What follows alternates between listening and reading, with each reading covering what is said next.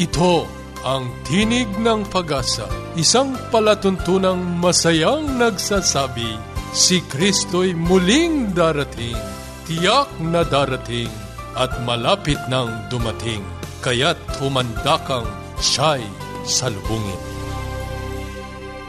Kayo'y sumusubaybay sa Tinig ng Pag-asa, ang programang hatid sa inyo ng Adventist World Radio. Ito po si Joe Orbe Jr., ako po ay mananatiling kasama ninyo sa pagtatanghal dito pa rin sa inyong natatanging programa, Tinig ng Pag-asa. Samahan niyo kaming muli sa loob ng kalahating oras sa pagtuklas at pagtalakay ng mga sipi ng pag-asa mula sa aklat ng buhay. Maligayang araw po sa lahat ng ating mga tagapakinig. Kami po ay nagpapasalamat at muli naming madadala sa inyo ang pabalita ng pag-asa at ng katotohanan sa ating Panginoong Hesus. Yayamang tayo pong lahat ay kumikilala sa kanyang kapangyarihan sa ating mga buhay. Kung ninanais niyo pong tumanggap ng ating pong mga babasahin na libre, maaari po kayong mag-text sa aming pong globe number 0915-571-9957. At gayon din po sa smart 0920 0917-207-7861. Sa ating pong talakayang pangkalusugan, muli nating makakasama si Sister Joy Orbe tungkol po sa kakaibang sakit na dala po ng Cheche Fly. At sa ating pong pag-aaral ng kasulatan, tayo po'y magpapasimula sa panibagong pag-aaral o serye na may pamagat mga paniniwalang walang batayan sa banal na kasulatan. Tayo po'y dadako na sa ating talakayang pangkalasugan. Sister Joy? Paging Dr. Rodriguez, you're needed at room 321. Dr. Rodriguez, Mrs. Martinez, kailangan na po nating idealisis ang asawa ninyo. New outlook and a healthy lifestyle makes a big difference. Adventists care. Ang atin pong pag-uusapan ngayon ay medyo hindi siya talaga common na sakit pero interesado din akong malaman kasi maraming possibility na maobserbahan natin ito, makita natin, marinig natin o I never can know na baka alam nyo po pag nag-travel baka you know we get infected And at least we have yung tinatawag kong awareness, hindi yung meron na sa problema kung paano alamin ito. Mas maganda po yung advanced knowledge and awareness para mas maalagaan natin at maprotektahan ang ating sarili. Ito po ay tungkol sa African sleeping sickness. Nako, ngayon pag-uusapan natin itong klasing sakit, isang parasitic infection na nakikita sa tao at sa mga alagang hayop tulad ng baka. Ang parasites ay silang mga organismo na kung saan kumakain at lumalaki sa isa pang organism nang walang naibibigay na magandang dulot. Ginagamit lamang ng mga ito ang kanilang mga host bilang source ng kanilang pagkain at nagkakaroon lamang ang isang tao ng gantong klasing sakit kapag nakagat sila ng tinatawag nating cheche fly.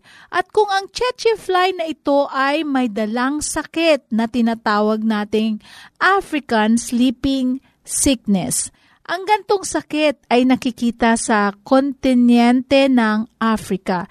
Kung ang isang malusog na cheche fly, tandaan niyo po, yun ang cause at carrier nitong sakit na ito ay kumagat sa isang baka o tao na may komplikasyon, ang parasite ay kakalat sa fly na ito. Kapag nahawaan na, ang fly na ito ay babalik sa tao at hayop kapag kinagat lamang sila, ini-inject nito sa kanilang balat yung parasite na carry niya sa kanyang katawan. Ang parasite na ito ay dadaan sa bloodstream at sa utak na magiging sanhi ng pagmamaga ng utak ng tao o nung hayop na nakagat nito. Sa pag-aaral ng gantong sakit, ang sleeping sickness ay mayroong dalawang stages. Ang isang stage nito ay ang parasite ay hindi pa nakapasok sa utak. Dumadami muna sila sa ilalim ng skin tissues, sa dugo at sa lymph fluid causing bouts of fever, pananakit ng ulo at kasukasuan at pangangati. Sa pag-advance nito sa ikalawa o mas malalang stage, ang mga parasite na ito ay dadaan sa utak. Dito, mas kapansin-pansin ang effect ng pagkagat ng cheche fly. Patuloy pa rin ang pagkakaroon ng lagnat, pananakit ng ulo, pero sa oras na ito ay makakaranas ang pasyente ng pagbabago ng pang-uugali. Meron ng confusion o kalituhan at ang coordination ng kanyang katawan ay hindi niya na kayang kontrolin. Makaranas din ng hindi pagkontrol sa sobrang pagkaantok. Pero hindi naman nito patutulugin pagkasapit ng dilim. Alam nyo, sa umaga, antok na antok, pagka naman ay hindi naman makatulog at ang lymph nodes ng katawan ng pasyente ay mamamaga kasi may inintroduce na na parasite na nagkukos ng infection. Sa stage na ito, ang infection ay dapat gawan ng immediate na paraan upang masalba ang buhay ng pasyente. Itong sleeping sickness ay isang nakakamatay na sakit. Nakakaalarma lang dahil may higit kumulang na 60 million Africans kasama na rito ang mga dayuhang bumisita sa Africa na nahawaan ng sakit na ito. At merong halos 400,000 na katao ang nahawaan ng gantong uring sakit kada taon na namamatay na lamang sila sa loob ng anim na buwan. Ay, nag-count po ba kayo? So pagka na-infect kayo, after 6 months kapag hindi ito ma-treat at nag-step up siya doon sa second level na yun ang mas serious, yun po ay binibilang na lang ang buwan. Worst na worst ang nangyayaring mga signs and symptoms at hindi na nagagamot. Ang sakit na ito ay nakamamatay rin sa mga baka at pumupuksa ito ng tatlong milyong baka kada taon kapag nahawa ang isa and it spreads. Come on, hindi natin nabibilang kung anong extent ng magiging pangyayari at magiging resulta nito. Ang maaring komplikasyon ng sleeping sickness ay makakatulog ang nahawaan kahit siya ay nagmamaneho o may ginagawang physical activities. At alam niyo po kung hindi naman tayo aware na meron palang sakit na ganito, akala lang natin normal lang, natulugan, nabangga. Pero kung talagang pag-aaralan, meron palang ibang cause. Ang pagkaantok ay nagiging matindi sa unti-unting pagkasira ng utak at nagiging sanhi pa ng pagkakaroon ng coma. Isa pang komplikasyon na sinisira ng parasite na ito or kinukos ng parasite na ito ay ang muscles na nakapalibot sa puso. Inaatake niya rin. Ang nangyayari dito, lumalaki ang puso, yung tinatawag nilang cardiomegaly at nagiging irregular ang pagtibok nito. Sa huli, kusa na lamang bumibigay ang puso sa pagtibok nito dahil hinang-hina na siya dahil doon sa atake nung certain infection na yon. Alam niyo po mga kaibigan, marami pa po tayong pwedeng pag-usapan tungkol sa rare na disease na ito na hindi natin minsan alam at hindi natin nababantayan. Sa susunod, dudugtungan natin ang usaping ito. Kaya kung meron po kayong katanungan, inyo pong ipadala sa Tinig ng Pag-asa at npucadventist.org. Di kaya i-text sa globe number 0915-571-9957. Ito po ang inyong lingkod, Joy Orbe. Yes, Dad and Mom are coming. I wish my parents will come too. The best way to spend time? It's with family. Adventists care. Maraming salamat muli, Sister Joy. Sa ating pong mga tagapakinig na ngayon pa lamang po ang unang pagkakataon na sumuboybay sa ating pong pag-aaral sa kasulatan, tayo po ay magpapasimula sa isang napakahalagang pag-aaral mula sa salita ng ating Panginoong Diyos. At ito ay may kinalaman po sa mga katutubo nating paniniwala na walang batayan sa salita ng ating Panginoong Diyos o ng banal na kasulatan. Alam niyo po kasi, marami po sa atin ang namulat sa kinagis ng pananampalataya. At kadalasan, marami rin sa atin ang hindi lubos na nakapag-aral ng mga paniniwalang ito na ipinasa sa salit-saling lahi na kung meron bang tunay na batayan sa banal na kasulatan. Ito po ang magiging paksa natin sa loob ng ilang mga pagtatanghal upang nang sa ganon, tayo po na mga sumusubaybay sa ating pag-aaral ay magkakaroon ng mas malalim pang pagsasaliksik ng salita ng ating Panginoon. Nais namin na dito ay lalong maging malalim ang inyong ugnayan sa ating Panginoon sapagkat tala ng banal na kasulatan na sa huling mga araw magiging mapanganib ang ating panahon. Maraming magiging maibigin sa sarili, sa salapi ng sanlibutan, sa karangyaan ng sanlibutan, na ang ating mga paniniwala kadalasang pinangahawakan ay wala naman palang saligan sa salita ng ating Panginoon. At yun po ay magiging mapanganib. Pakinggan ninyo ang salita sa banal na kasulatan sa Isayas Kapitulo 8, ang talata po ay ikadalawampu. Sa kautusan at sa patotoo. No? Kung hindi sila magsalita ng ayon sa salitang ito, tunay na walang umaga o walang liwanag sa kanila. No? Maari palang manghawak tayo sa mga paniniwala no? ng tao na naituro at naipasa sa atin, maging sa ating kapanganakan. Pero kung ito po'y hindi nakasalig sa wikang Ingles, yung tinutukoy na to the law and to the testimony. Sa matuling sabi po, ang tinutukoy ay yung kautusan, kalooban, at patutuo ng ating Panginoong Diyos.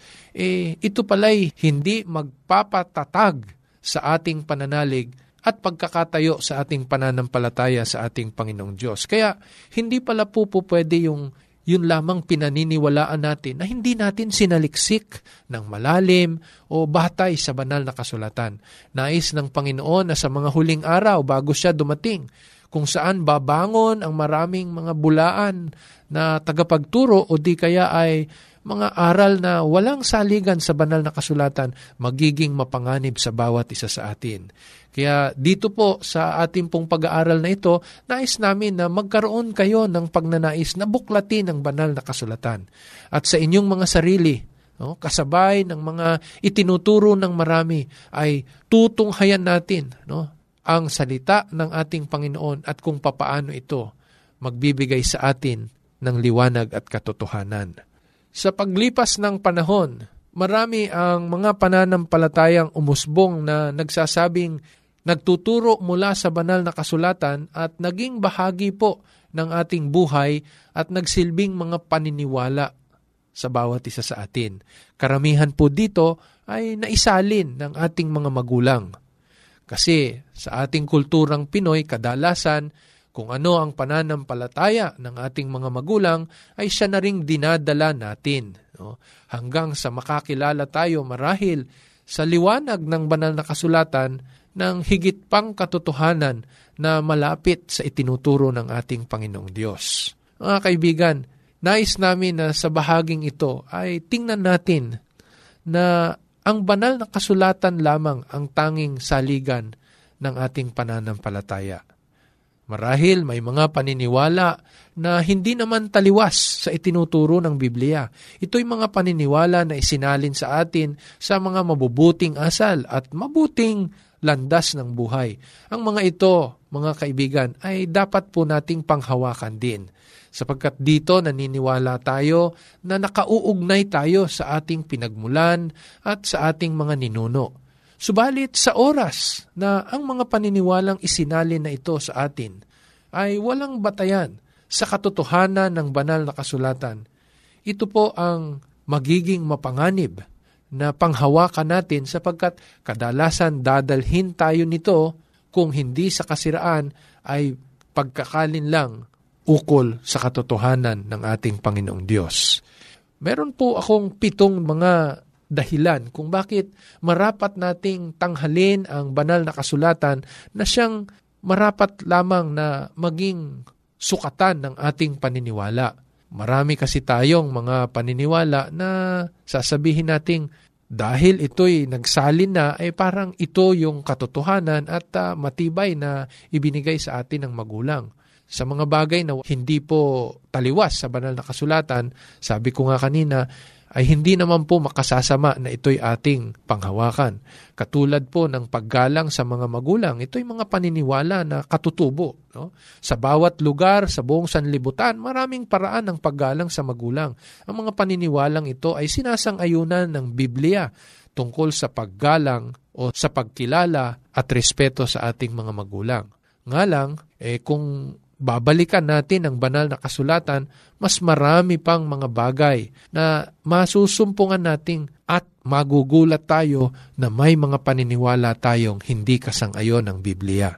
Kaya't itala po ninyo, ito po ang pitong mga dahilan na sa aking pagbubulay-bulay ay nagbibigay ng katibayan kung bakit ang banal na kasulatan lamang ang dapat nating maging sukatan ng pananampalataya.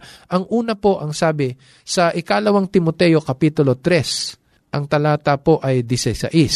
Ang sabi po ng kasulatan, ang lahat ng mga kasulatan na kinasihan ng Diyos ay mapapakinabangan din sa pagtuturo, sa pagsansala, sa pagsaway, sa ikatututo na nasa katwiran. Kaya ito pala pong kasulatan ay kinasihan ng Diyos. Bagamat marami ang ginamit ng Panginoon na mga lalaki upang mag-akda ng salita ng ating Panginoon sa sarili nilang mga salita. Ang kaisipan, no, ang kabuuan o yung mga simulain ay nagmula o kinasihan ng banal na Diyos. Kaya nakapagtataka na ang banal na kasulatan ay isinulat sa loob ng maraming mga taon pero makikita mo, bagamat iba't iba ang sumulat, eh mayroon lamang silang iisang kaisipan at walang hindi pagsang-ayon sa bawat isa. Lalong nagpapatibay na ang Diyos nga sa pamagitan ng kanyang banal na espiritu ang nagbigay ng mga salitang ito sa mga sumulat ng kanyang banal na kasulatan. Ito po ay ginawa ng ating Panginoon para po tayo ay turuan sa mga bagay na dapat at tayo rin po ay sansalain sa ating pagsuway at pagtalikod sa katotohanan. Ito po ay para sa ikatututo sa katwiran ng ating Panginoon. Sa talatang ito ay matibay na banal na kasulatan lamang ang pupwedeng maghayag sa atin no, ng katotohanan mula sa ating Panginoon. Kasi kung ang ating pong mga kinagis ng paniniwala na wala sa banal na kasulatan, subalit pinanghahawakan natin, ay kinasihan din ng Diyos, sana'y ito'y napatala dito. No? Pero maliwanag po ang banal na kasulatan na yaong mga inilagay ng Panginoon na kaisipan sa mga may akda ng bawat aklat ng banal na kasulatan ay yaong nagmumula sa Kanya. Sa hangarin na ang tao ng Diyos ay maging sakdal upang sila'y turuang lubos sa lahat ng mga gawang mabuti. Ikalawa na dahilan kung bakit ang banal na kasulatan ang dapat na maging batayan ng ating paniniwala ay sapagkat dito kumuha at naglatag ang Panginoon ng kanyang mga turo, maging ang pagsagot niya sa mga itinapon na mga katanungan at pag-atake sa pagkakatawag sa Kanya bilang ating manunubos at Panginoon, inilatag ng Panginoon sa pagkuha ng mga sipi mula sa nauna na mga naisulat na na salita o kalooban ng ating Panginoon. Kasi nung panahon ng ating Panginoong Yesus, hindi pa kumpleto ang Biblia katulad ng nababasa natin ngayon. Sa lumang tipan, ay mayroon sila sa kanilang kapanahunan na siya namang ating tinanggap ngayon na Torah, no? O kaya yung tinatawag na mga propeta, no? At naroroon din po yung mga kautusan ng ating Panginoon at maging yung mga kasaysayan na sinubaybayan ng ating Panginoon upang ipagkaloob sa tao at itala na salita ng ating Panginoong Diyos. Ang lahat ng ito ang siyang pinaghugutan ng Panginoon ng mga sipi sa pagsagot ng marami sa mga katanungan na ibinigay sa Kanya o ibinato sa Kanya upang kilatisin o di kaya'y suriin at ang marami ay tuligsain ang ating Panginoon sa katotohanan na kanyang ipinakilala. Mga halimbawa po nito ay itinala sa Mateo Kapitulo 12, ang mga talata ay ikatlo at ikalima. Ganon din po sa Kapitulo 19, ang talata ay 4. At isa rin pong magandang halimbawa nito ay ang Kapitulo 22, ang talata ay 34. Opo, mahigit apat na pong mga talata na kinuha at ginamit ng ating Panginoong Hesus sa lumang tipan ang nagpapasimula sa mga pangungusap na it is written o ito ang nasusulat o nasusulat. Nangangahulugang ginagamit ng Panginoon ang banal na kasulatan upang kanyang maging saligan ng katotohanan at maging batayan ng kanyang paniniwala. Ikatlo, ang sabi po doon eh, ang unang iglesia ay tinugubilinan ng banal na kasulatan upang makipagpunyagi sa maraming mga kamalian ng una pa lamang na naitatag ang iglesia ng ating Panginoon sa bagong tipan. Napakaganda pong halimbawa nito, e yung itinala po sa Gawa, Kapitulo 20, ang talata po ay 32. Basahin po natin.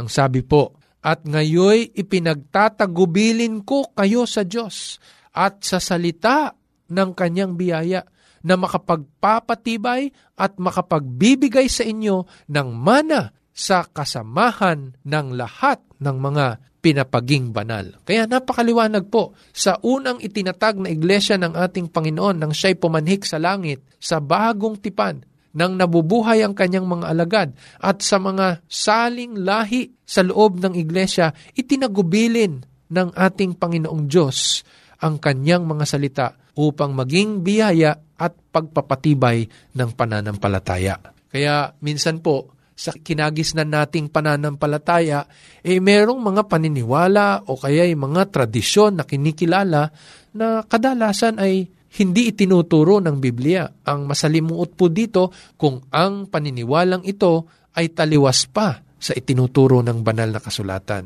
Kaya napakahalaga ng banal na kasulatan po ang siyang ating saligan. Ikaapat, ang sabi po dito, tanging ang banal na kasulatan lamang ang infallible o sakdal o walang kamalian sa mga simulain. No? Marahil ay may mga kapintasan ang paraan ng pagkakasulat ng mga may akda.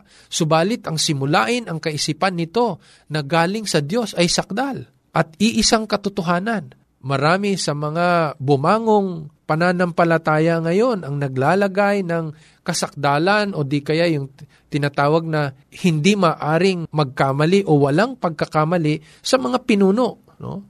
Pero hindi po ito ang kaisipan ng banal na kasulatan. Sa tala ng Biblia, ang tao'y makasalanan, at nagkamali sa harapan ng ating Panginoon. Tanging ang Panginoong Hesus at ang kanyang mga salita ang walang pagkakamali at tanging sakdal.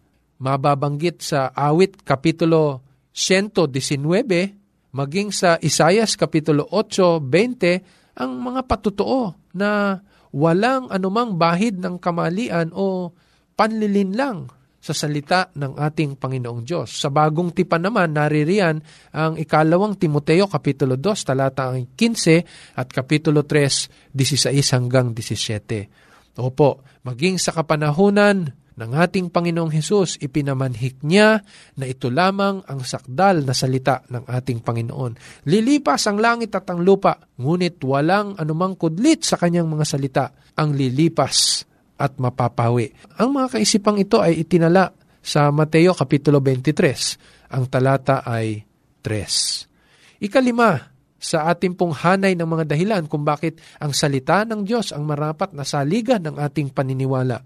Sapagkat inihalintulad at hindi lamang inihambing kundi pinagkasing halaga ng Panginoon ang banal na kasulatan at ang salita ng Diyos. Kaya dito'y makikita natin na pagka pumasok yung mga tradisyon at mga paniniwala at ito ay tumataliwa sa salita ng Panginoon. Ang sabi ng Panginoon, piliin natin ang salita ng ating Panginoon. Napakaganda po ang tala sa Marcos Kapitulo 7. Ang talata po ay una hanggang ikalabing tatlo. Hindi kailanman ginamit ng Panginoong Hesus ang tradisyon o mga paniniwala sa kanyang kapanahunan upang maging batayan ng kanyang turo, kundi Humugot siya sa lumang tipan at sa kautusan ng ating Panginoon sa panahong yon ng kanyang pamumuhay. Alam niyo po kasi nung panahon ng ating Panginoon eh, napakaraming mga tinatawag na Jewish tradition sa kanyang maikling buhay. Pero nakapagtataka na sa dinami-dami ng koleksyon na ito ng mga tradisyon na naipatala sa Talmud na tinatawag ano na inipon at hinabi ng mga tagapagturo na Hudyo ng kanyang kapanahunan, eh walang ginamit ang Panginoon ng alinman sa mga ito na siyang naging batayan ng kanyang paniniwala o itinuro kundi marami sa mga pariseyo ang nagsabi na marami sa mga tradisyon at paniniwalang ito ay nilabag ng ating Panginoong Hesus. Hindi po kailanman lumabag ang Panginoon sa salita ng Diyos.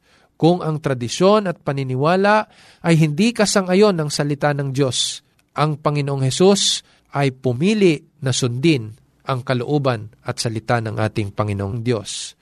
Ikaanim at ikapito ang sabi, ang salita ng Diyos kailanman ay hindi magkukulang o di kaya'y bibiguin ang tao. Mananatili itong katotohanan.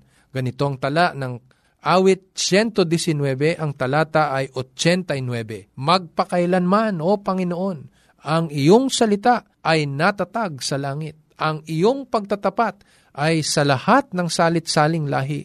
Iyong itinatag ang lupa at lumalagi. E napakaliwanag na ang ating banal na kasulatan, ang salita ng Diyos na ipinagkaloob sa atin, ang siyang maging marapat na saligan ng ating paniniwala. Opo, ang salita ng Diyos ang syaring paraan na ang banal na Espiritu ay bumabago ng ating mga buhay. Hebreo Kapitulo 4, talata ay 12, ang sabi, sapagkat ang salita ng Diyos ay buhay, mabisa, matalas, kaysa alinmang tabak na may dalawang talim, at bumabaon hanggang sa paghihiwalay ng kaluluwa at espiritu, ng mga kasukasuan at ng utak, at madaling kumilala ng mga pag-iisip at mga haka ng puso.